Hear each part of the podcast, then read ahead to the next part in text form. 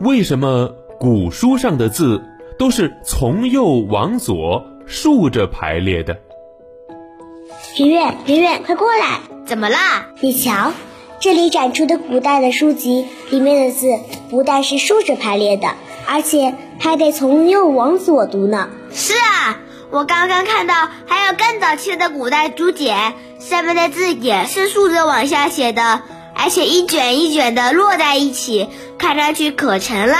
可是这样看来很不方便啊！为什么他要这样设计呢？嗯，古代书籍上的文字啊，一般都是从右往左竖着排列的。阅读的时候呢，我们不但要从上往下竖着看，而且还得从右往左倒着读。嗯，这跟我们现在的阅读习惯呢完全不一样。哎。那么，为什么当时的人们要这么设计呢？这个其实是和古代的书写材料以及书写习惯有关。在造纸术还没有发明以前，因为没有纸，人们呢只能够在竹简和木片等经过加工的天然材料上书写。这些竹简、木片等都被加工成细细的长条状，可以用绳子穿起来编成一册册的书卷。因为竹简和木片上本身存在的纹理脉络都是纵向排列的，写字的时候呢，更适合从上往下竖着写，所以啊，它上面的字就是纵向排列的了。而且人们在书写或翻阅这些竹简以及木片编成的书卷时，往往是从右往左打开的，文字从右往左的编排方式更适应人们的阅读习惯。